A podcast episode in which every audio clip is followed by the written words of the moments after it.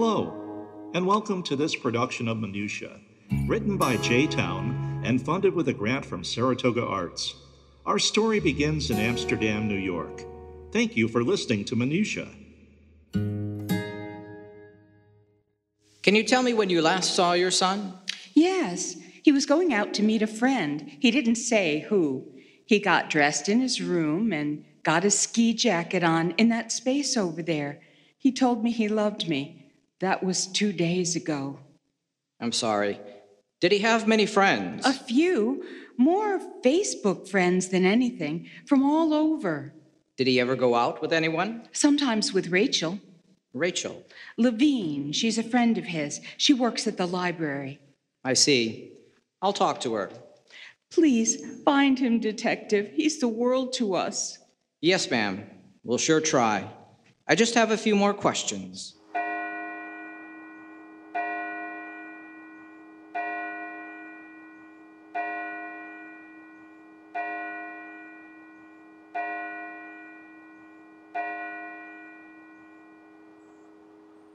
See to it then that the light that is within you be not darkness.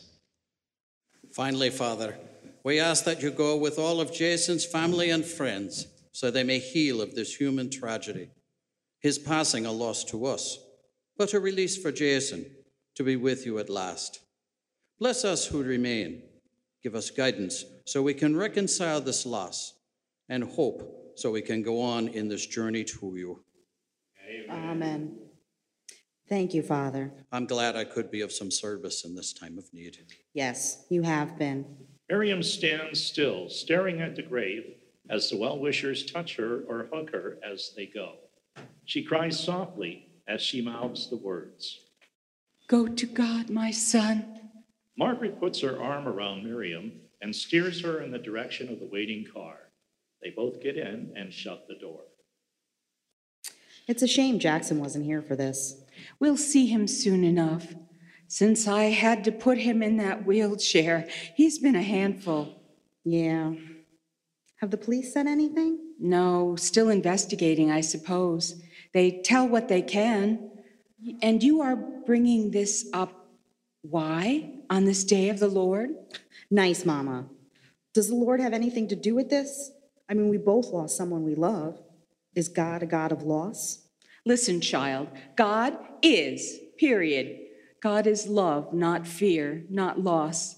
Somewhere in all this, there's a blessing if we look hard enough.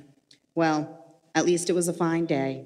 Margaret, you know I love you, but I feel like hitting somebody today, so don't give me an excuse. But I love you. The car drops them off at their Bunn Street house and pulls away, leaving Miriam to enter and Margaret to greet well wishers in for a gathering. Richard and Rachel, Jason's friends, arrive and enter. I'm sorry, Miriam. I know I've said it before, but I'm sorry he's gone. I know, sweetheart, I know. They hug. Rachel whispers into Miriam's ear. He means the world to me. You are not alone in that, dear. Rest assured, we will all see him soon. I know you believe. Well, We'll all do some crying today, then tomorrow the sun will shine, and the next, and the next. Do you believe that, sweetheart? yes, ma'am, I do. I know you believe. Now, go have some punch. Miriam and Margaret go to the corner of the living room to talk to Jackson, Miriam's husband. How are you, dear? Better. Um, you know. It's okay, Dad. Everybody's feeling it. Would you like a drink, hon? No. Margaret, be a dear and go get Jackson something to drink. Okay, but no rum. Margaret steps over to the table, but gets sidetracked by one of the guests.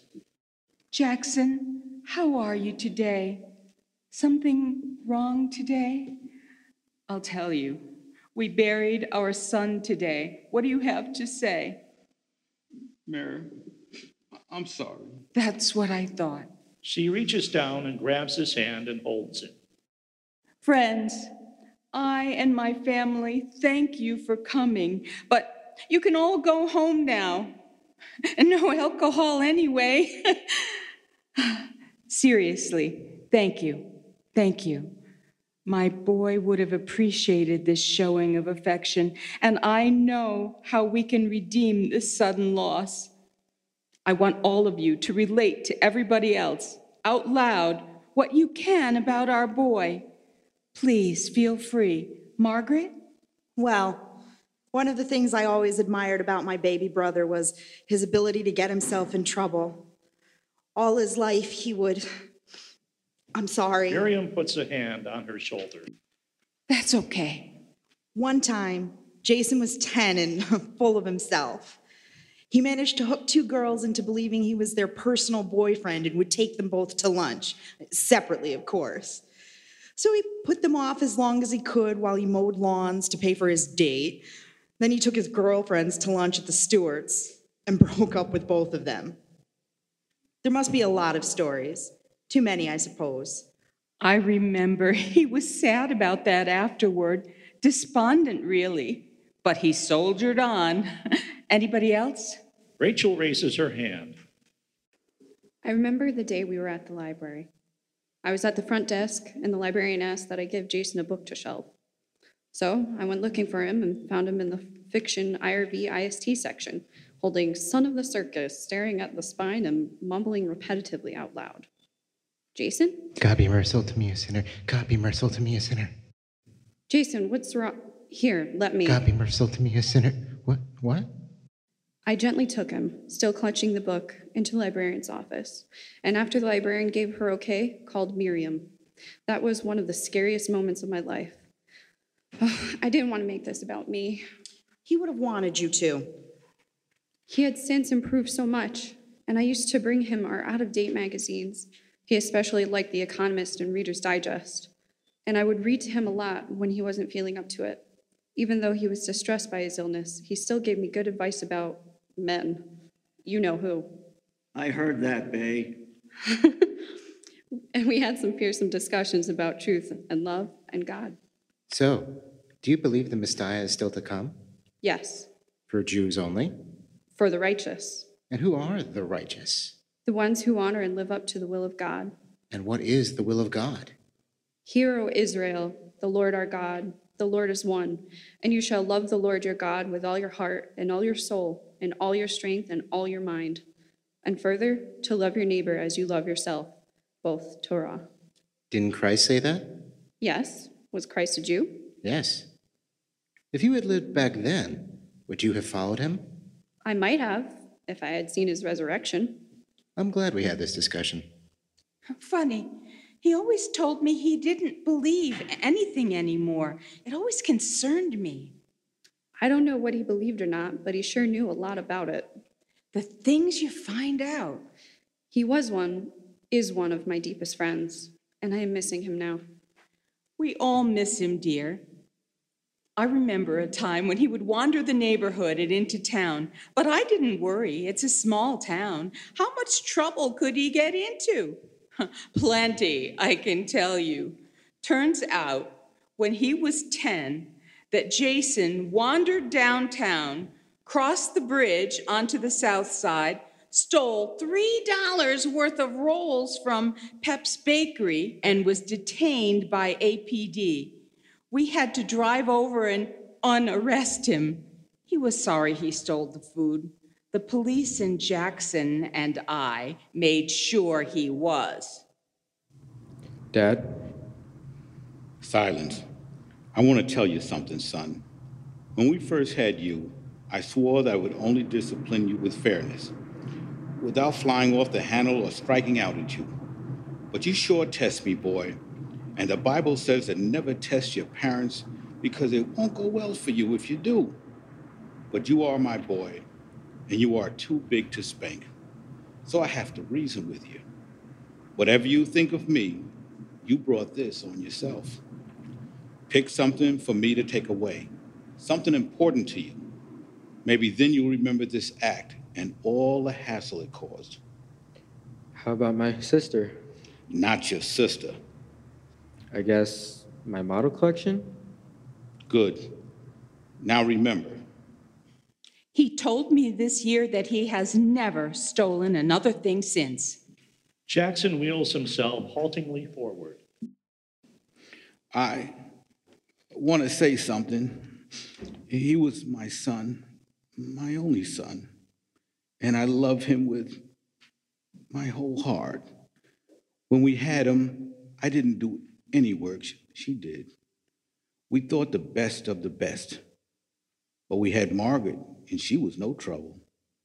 But he played baseball, football with me, and chess, slip and slide with both kids. Are you okay, sweetheart? Of course, I'm trying to say something. I loved him with all my heart, and I miss him. That, that's all. Miriam and Margaret both give Jackson kisses on his bald head. I have something to say about Jason. I came late to the party, I guess. I have only known Jason for two years, since I started to date Rachel. He always talked to me normally, like best buds. He let me understand him, and that was the big thing. A very good man. Thanks, Richard. I know you all have wonderful stories to tell, and I look forward to hearing them. But right now, though, let's take a break for some punch. Everybody. Several guests go to sit down while others get drinks. While Margaret fusses over Jackson, Miriam goes over to Rachel, who is standing outside Jason's closed bedroom door. A closed door means a closed heart. I looked in, then closed it when they told me they had found him. I haven't opened it since. No time like the present. We'll go in when all the guests are gone. Richard approaches as Miriam and Rachel stare wordlessly at Jason's door. Rachel finally asks. Didn't get me any, did you?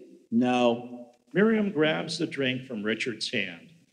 I'll hold yours now. Go and get hers. He shuffles off to the drink table. Thanks. You can't put up with that. But I do. I don't know why. You're a perfectly lovely girl. I'm sure some nice man would love to have you. no, Rachel, it's okay. Oh, clean up, girl. Here comes your drink. The gathering dwindles to just a few, and after cleanup, the family gathers at Jason's bedroom door. Well, follow. She opens the door and enters slowly. Yes, it's just as I saw it. But no son. I don't know what I expected to see, right? But you had to do it. Yes, but why? My son is in heaven. I- I believe in some state, but I guess I was fixated on the physical. What does your faith teach you, Rachel? Um, not much. Certain sects believe in the afterlife, certain don't. It's not here. What do you believe? I believe we will see him again. The last time I saw him was in this room. He was rummaging in the closet, and I stuck my head in to ask him if I could help. He was frantically searching for God knows what, and I startled him. Mom, come on. Son, what's the matter? Nothing, just nothing. Going somewhere? Yes, I'm meeting someone. Don't be vague. Who is she? He? He, she, both. Jason. Come on, Mom, I'm late. Did you move anything in here today? I don't go in your room. You know that. Well, you're in here now. I'm leaving, and so are you, I guess. Yes. They both leave, and Jason shuts his door. Come here, son. She envelops him in a bear hug. Mom, Stop it. You know I worry about you. Now, whatever you do and wherever you go, please be careful. And be home in time for supper. I'm allowing this because I know you feel cooped up. Yes, Mom. He stops at the front door and turns before leaving. Love you, Mom. So, he's not here. Well, Jason, we all love you. It'll be difficult to move on. Yes? Mrs. McDonald, Yes? this is Detective Fox from the Amsterdam Police Department. Do you have any information about my son's death? That has yet to be determined. We're still investigating, though, and we won't know until we know. Sorry. We buried him today. Yes, I know. I'm very sorry. But also, I would like you to come to the station and pick up a piece of evidence we no longer need a black binder with writing in it. I don't remember him having a black binder. It holds writings of your sons. We investigated it and found nothing of evidentiary value. We thought it might help you heal. Oh, Come to the window inside. Officer Dickinson will sign it out to you. thank you, Detective. She hangs up, grabs her coat, and heads for the door. Mom? Yes? Oh, that was the detective. He said he has something for me to pick up. I'll be right back. You all can stay. Well, I wonder what it is. Hey, babe, I need to leave. Why again? For that thing, remember? Oh, yeah. Go on then. I'll find a ride. I'll give you a ride. Home? Yes, No problem. no problem. Richard gives Rachel a kiss on the cheek, then leaves. Miriam walks into the station and up to the window. Officer, my name is Miriam McDonald. I'm here for a notebook. Detective Fox called me. Yes. Can you sign this, please? Here's a pen. Come around to the door on the left, please. It's too big to fit through the slot. She goes around, and the officer hands her the three ring binder. Thank you. She goes to her car. What do you have to say, son? She opens the binder to page one. The birds on the wire outside my bedroom window are like The innocents worldwide. worldwide. They wait for seed from the feeders and forage in the remnants at the foot of the porch. They hide in the bushes at night from predators large and small, feline, canine, hominid. They sing to be free, to communicate, to inspire, to warn their brothers and sisters, and sometimes just for joy. They fly in the night to distant lands and return to this life with every frightening noise. They wait, like all others, for peace to come, for surcease, for life to end, to dream. Oh my. This is Jason? Yes. What does it mean? Maybe it does. Maybe it doesn't mean anything. If it is symbolic, the birds could symbolize him, someone else, or something else. You could drive yourself crazy. I'm sorry. That's okay. He wasn't crazy, just ill. Yeah, I I know. But he would often tell me he felt crazy. Like he couldn't control himself. Like he couldn't ever be himself. Yet he was able to express things wonderfully in this book. And to you, Rachel, you must have been very close, much closer than I knew. We got to know each other well at the library, working, eating, field trips. He was always so kind and strong. I admired him long before, you know, I never intended to fall for him like I did. You were in love with him? What about Richard? Are you sure you want to bring up that subject, dear? No, I love him for who he is the kind, loving soul who helped me out so many times and gave me a chance to see him before he passed and show me the way to care. My ex nor Richard did any of that. Read the next one. Margaret and Rachel turn the page while Miriam stands over both of them. Jackson, sweetheart, how are you feeling? Uh, uh, tired. Just tired. We'll take care of you soon, okay? Yesterday, I took a walk from our porch down the street past the Coolidges with the southern facing Lord Baltimore hibiscus, whose crimson flowers bloom for just one day and the next fold themselves up and fall from the stalk. Past the rundowns and the up and comings, on the trash littered sides with sparkler sticks strewn haphazardly, and the ghost like circle and penumbra from a spent smoke bomb, to the end of the street, under the willow, north facing, where stray cats skulk, and I swore I saw the black white stripe of a skunk. Here I walked, with my head full of none of this, only of us and what we must face now that you have given me this news, this wonderful news. Was he talking about himself or someone else? Hmm. He seems to be talking of someone else because he didn't have any other interests, love interests that I know of. And you would know? I saw him almost every day. I talked to him almost every day. I think I would know. I did think you were just checking on him. I'm sorry for misleading you. Well, it's okay. You're practically family anyway. Practically. You're like my sister. Come here. She hugs Rachel. Everybody loved, loves him.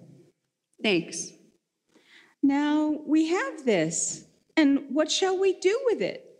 The detective told me they're still investigating Jason's passing. So we have no idea what killed him. We have this this black three ring binder full of our beloved's writing, so it seems, and, and it's big. Tired? Yes, dear, in a moment. It's too big to read all at once and much too dear to rush through.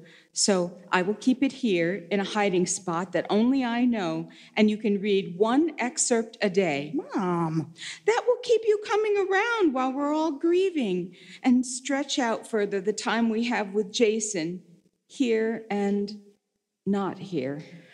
okay. I can work with that. Miriam closes the book and gathers Margaret and Rachel around Jackson and hugs them all. And now it's just us. We are the ones who gave my Jason the most love during the last few years. Through his sickness, through the highs and lows, we saw him fall short. well, now we are the ones who will go forward, sharing his kindness and joy into the world for him and for us. Rachel, Margaret, go and visit any time. Mark, where are you? Oh, yes, you can go now. I'll take care of Jackson today. Yes, tomorrow on your usual schedule. Come here, guys. She hugs the three. I love you all. Go in peace. Bye, Mrs. M. Bye, Mom. I'll call you later. I mean, tomorrow. Good. Rachel, Margaret, and Mark leave. Miriam pulls up a chair next to her husband. You know, Jackson, there was a time when we couldn't wait to be alone. Remember that? Still feel that, that way? Oh, now aren't you sweet? You prettiest girl. Oh, yes. Poor Jason. He'll miss out on so much, but so will we. And now, no time for tears. What do you say, old Jackson? How about some TV and punch? I'm tired. And a nap. Okay, but your suit will need to come off. It's just us now, sweetheart. Come on. She puts the book in his lap and he flings it off onto the floor. No! She rushes and kneels to pick up the book from in front of Jackson. She checks it for damage. Honey, I'm sorry for yelling. This is a very special book. This is Jason's writings. This is our son. Our? Yes, this is Jason's voice to us. Oh, not Bible? Here, I'll get you undressed and I'll tuck you in and I'll read you some, okay? Yes, bed. Miriam puts Jackson to bed and reads to him. Stripe of a skunk. Here I walked with my head full of none of this, only of us and what we must face now that you have given me this news, this wonderful news. Okay, dear, now for sleep. I'll expect you to wake me up soon enough. I love you dearly. She wanders into the living room and sits in the blue fabric covered recliner. I don't know what to do. I'm so strong for everybody. Who's left for me? She picks up her Bible and sets it on her lap. I, I know I, I said I wouldn't cry, but here goes. The next morning, Margaret calls her mom. Hi, Mom. Margaret, are you at work? No. What time can I come over, you know, to read Jason's book? I realize this is new, a, a new reason to come over, and you know you never have to ask to come over, but it seems we need a, a protocol so I can have the book out for both you and Rachel to come see it. So I guess we need to know when Rachel can be. Five o'clock in the evening. I see. Fine then. I will have the book and coffee and scones ready by 5 p.m. every day until we're done doing this. I don't know where I'll get the scones on such short notice, though. I'll go to Rosito's. Do you think they'll have them then? Maybe. If not, get any Italian cookie. Scones were just a for instance. Tell me when you see Grace again. Tomorrow. David will bring her at nine. Then we plan on going to Riverlink for lunch and seeing the monument. She's never seen that yet? No. You know I only have partial visitation rights. I know, but how long were you married? Mom, must we? I already know I was a miserable wife and mother. Do you really have to rub it in? Really? I'm sorry, dear. I, I'm just nosy, that's all. Maybe Jackson and I weren't the best parents either. Now that's silly. I made choices. Now I have to learn what lessons the good Lord wants me to and be better for the people I love most. That's very good, sweetheart. Stay positive. Now, call Rachel and let her know that. Uh, what time was that? Five, Mom. Oh, heavens. Now I'm getting what Jackson has. See you later, Mom. Bye. Rachel drives to Green Hill Cemetery, drives to the spot where Jason was interred, and parks behind the grave. She sits in her car, weighing her impulse to get out. Yahweh, I still don't know what to do. This whole week has been terrible. You know, all I'm asking is to understand how such a good soul like Jason could pass away. And we don't know why. There's no rhyme, no reason. I know that you think ill of me for what I did. Maybe you understand. She stares at the brown earth of the grave, then restarts her car.